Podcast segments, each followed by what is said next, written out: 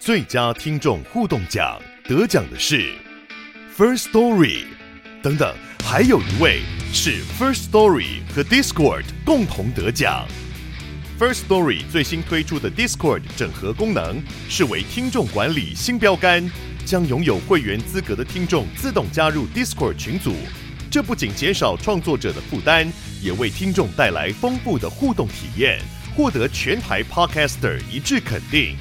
体验这个惊人的功能，立刻点击叙述栏连结，让你与听众互动更上层楼。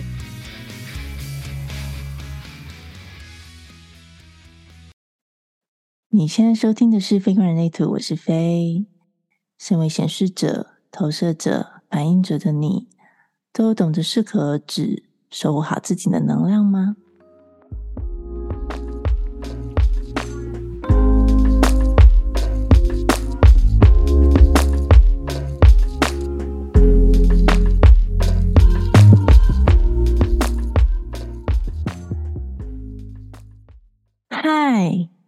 Faker 人类图第三季开始了，我其实每一次每一季中间这样间隔一段时间，我都会有一种近乡情怯的感觉，就是突然要再录，就会有一点害羞。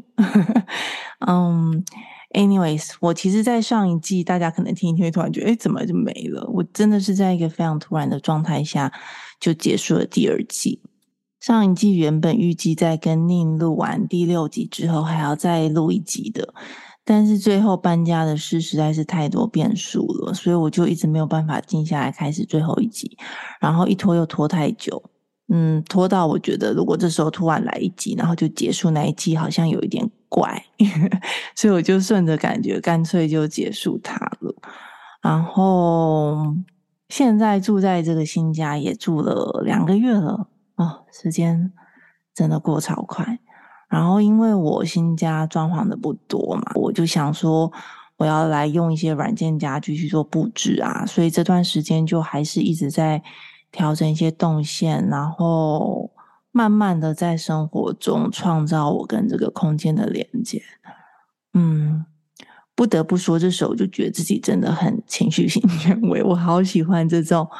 慢慢感觉，然后慢慢堆叠的过程，对，嗯，常常有时候也是会有点烦躁啦，因为太多决定要做了。不过慢慢看着这个空间这样子，嗯，堆叠起来就非常非常的喜欢，也会常常提醒自己，哎，慢一点，就是没有什么好急的。所以，如果你最近觉得哪里也很着急，想想这个用 很慵懒节奏在在决定一些事情的我，也许你也可以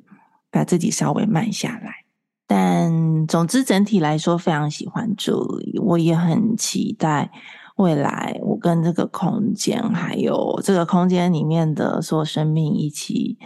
嗯，走的这段路程。嗯，今天是第一次在这边录音。其实我还跟原本预计可以录音的空间不一样，完全跟我本来想象说 OK 在书房悠哉的录不大一样。因为书房的回音比较大一点点，然后我就最后找了一个微妙的小角落来录。嗯，但还蛮喜欢的，目前感觉还不错。嗯，你们也一起来听听看这个空间录起来的效果吧。如果有什么反馈，也可以告诉我。好。来切入主题，今天是与人类图有关的 Faker 人类图。嗯，上一季的最后，嗯，倒倒数第二集吧，我们有讲到了九大能量中心的脑中心，然后特别我在 focus 的是脑中心空白的部分。嗯，反应还不错，就让我有一些更清晰的感觉。虽然我一直自视自己不是那种很就是知识型的。人类图分析师，应该说我的频道也比较不是这样子的角度。不过那个感觉越来越清楚，好像也可以逐步的把九大能量中心，特别是这九大中心的空白议题都聊过一遍。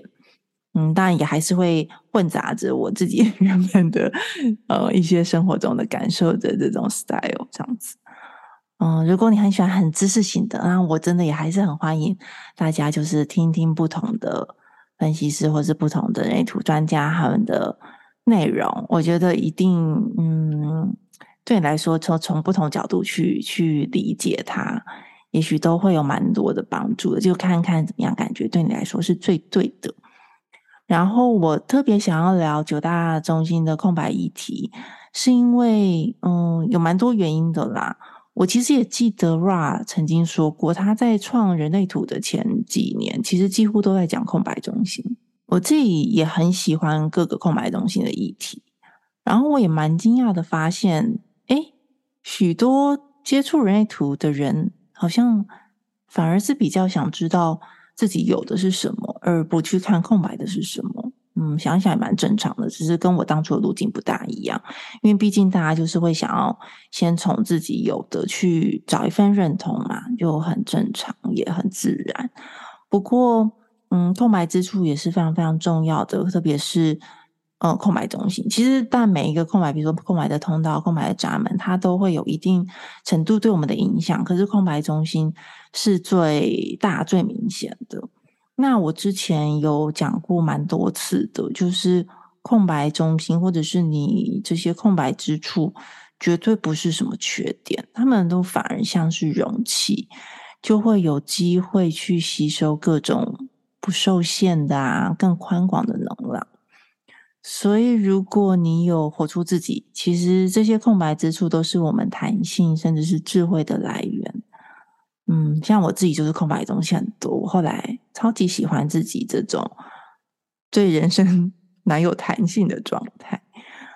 但是，嗯，人就会很容易想要拥有自己所没有的嘛，在不知道自己是谁，现在外在制约又这么严重的情况下。空白中心确实很容易会成为我们离自己越来越远的地方，所以有时候看一看空白中心的非自己主题，也就是如何被影响而有一些倾向，就是看到这些倾向，其实真的蛮可以帮助我们提醒一下自己，就是诶，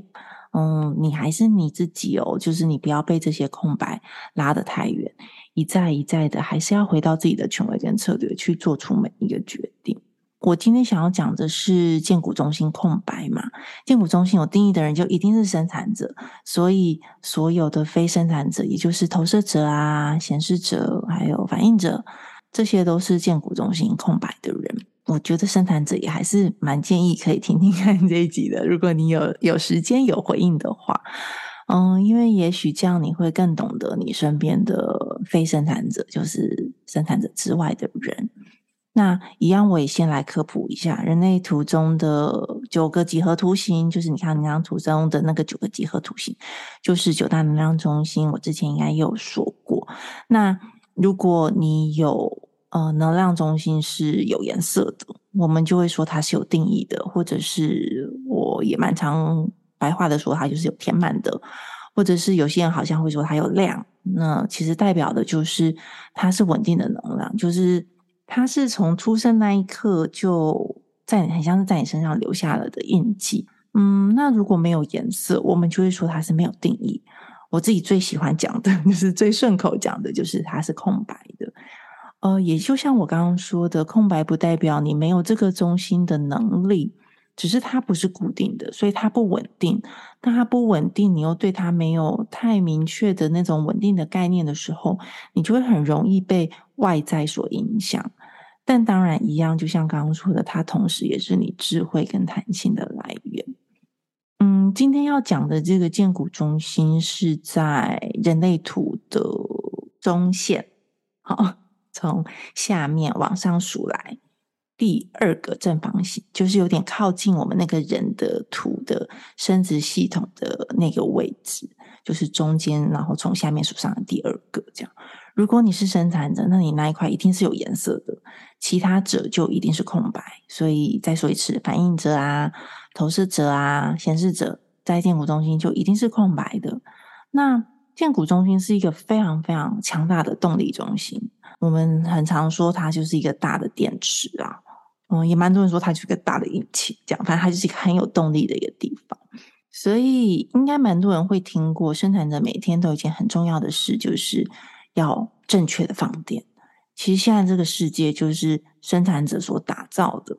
生产者这个动能是这个世界很重要的能量。那应该也蛮多人知道，生产者占总人口数的百分之七十左右。那对非生产者来说，也就是刚刚说的投射者、显示者、反映者来说，嗯，可能每天就是一推开门，就有七成的几率会遇到建股中心有定义的人，甚至不用推开门，你的家人啊，或者是你的伴侣，就已经是生产者了。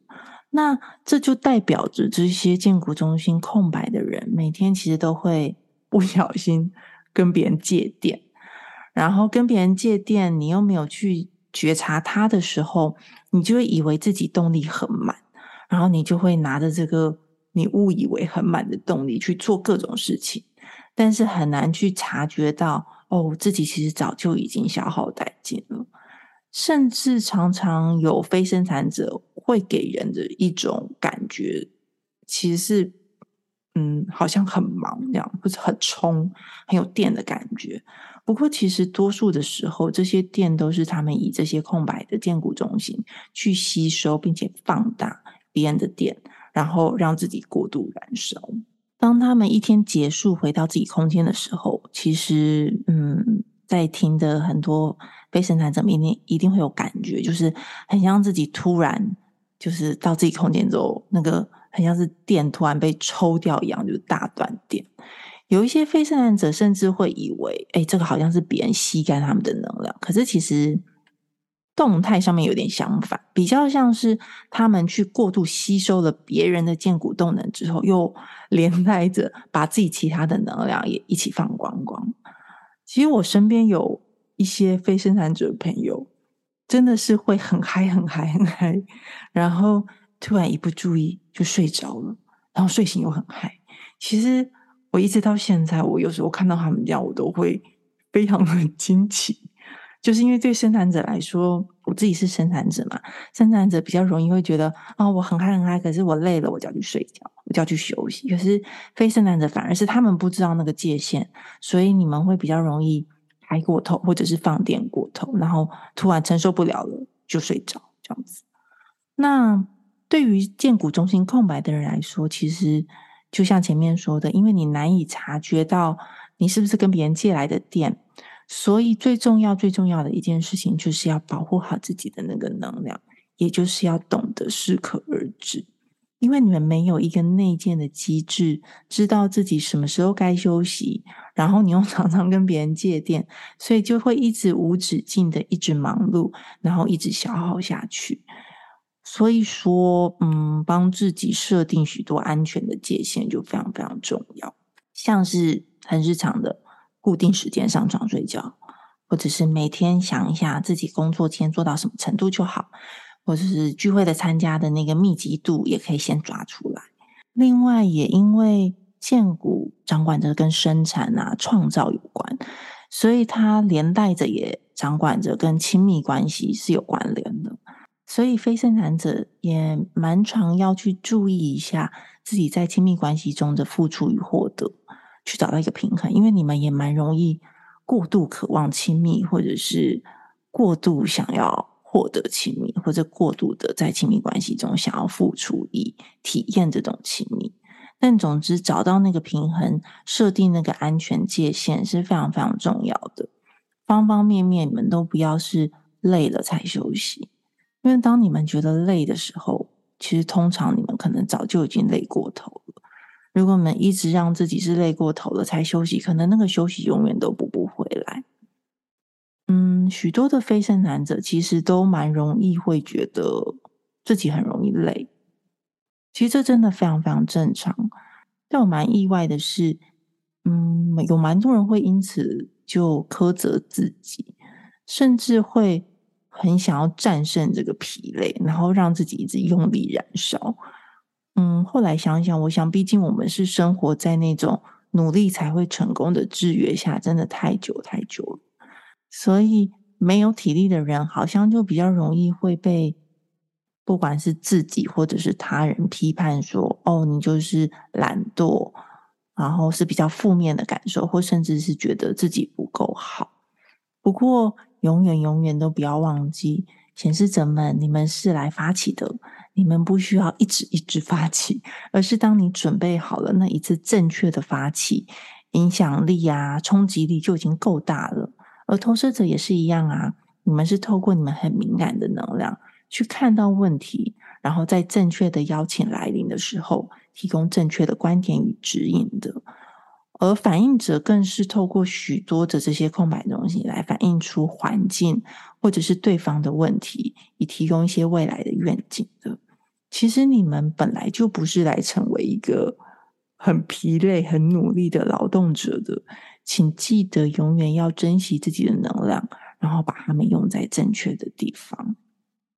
还有啊，因为你们每天有太多的几率都是泡在生产者的能量场之中，所以其实适时的独处就真的很重要。其实蛮鼓励大家去观察看看的，就是你们一定会发现自己在人群中以及自己独处的时候，那个感受一定是不大一样的。在人群中的躁动，很有可能你那个距离一拉开。就是你一离开那个空间，一离开这个人群，你们很快的就可以平静下来。所以我蛮建议非生产者每天在睡觉前要给自己一点独处的时间，走落掉你一整天吸收到的坚固的能量。我自己都会笑称说，就是荐骨排毒，因 为白天吸太多，赶快晚上把它排干净，这样子。嗯，其实可以的话，会蛮建议自己睡的啦，但是。我知道在现在社会这件事情听起来有点困难，这样子，所以如果有困难的话，那至少每天帮自己创造一些独处的空间也蛮好的。譬如说下班的时候有给自己一段时间自己回家，或者是几个钟头，就是让自己净空一下，感受一下能量场中只有纯粹的自己的能量的那种感觉，就是好像是。把自己散在外面，吸收到很多别人的动能的这个状态，慢慢的排掉，然后慢慢的把自己一点一点的找回来。每个人都很珍贵，没有那件强大动能的非生产者们呢，动能对你们来说就更加更加的珍贵。因为记得要回到你的权威与策略，守护好自己的能量。真的就是先不要想那么多。先把自己守护好就好。显示者找到属于你的平静，投射者找到属于你的那种被真正看到的成功感，反映者也能够在拥抱自己的独特后，找到时时刻刻属于你的惊喜。一再一再的从生活里面去练习，你会知道，其实你只需要用小小的力气，就一定可以为这个世界带来很巨大的影响跟启发。真的，但是我说没有用，还是非常欢迎你们就去实验看看，去感受是不是有那种吸收到太多外在电力的感觉，然后帮自己设定安全的界限，要提醒自己懂得适可而止，懂得这样就够了。那至于有陪我们一起听到这边的生产者。非常谢谢你们，然后我也想要跟你们说，有时候啊，嗯，非生产者他们会需要一点独处的时间，其实那很正常。我觉得有时候大家好像会觉得这种事情好像变得很 personal，就是很很针对谁这样子，可是没有，就是不用觉得有些人或者特别是伴侣说他想要独处是在针对谁，他们可能真的就是单纯的需要一点点独处的时间，需要一点点。把这些过多的能量放掉的时间，就只是这样子而已。嗯，生产者在非生产者身边，真的很像他们的行动电源。就我们会一直在帮非生产者们充电。所以有时候，如果你观察到了身边的非生产者用力过头，或者是明明他看起来就已经很累了，可是却停不下来，其实有时候也是适时的就离开一下他们的能量场。帮他们创造一些独处的空间跟时间，也许也会有点帮助哦。你们都可以观察看看，就是这样稍微拉开一点点彼此的距离，其实反而会让你们的关系更健康，甚至更亲密。好，那今天荐股中心空白的内容就差不多，先讲到这边。另外，我也预告一下。我前一阵子在我的 Instagram 上面有收集了一些关于荐股中心的问题，下一集我也会针对这些问题来回答一下。生产者们就可以持续锁定下一集喽。嗯，当然非生产者也欢迎来听听。那今天就先这样喽，希望你喜欢今天的内容，也希望你喜欢今天的自己。如果愿意的话，也请帮我订阅起来，或是在 Apple Podcast 留下五星评价，也可以追踪我的 Instagram，搜寻“非观人类图 ”，F A Y E 观看的观，非观人类图。有什么意见或者是想要跟我说的话，都可以以任何形式留言告诉我。最重要的是，记得时时回到权威与策略。那我们就下次聊喽，好久没有念这一段喽，拜拜。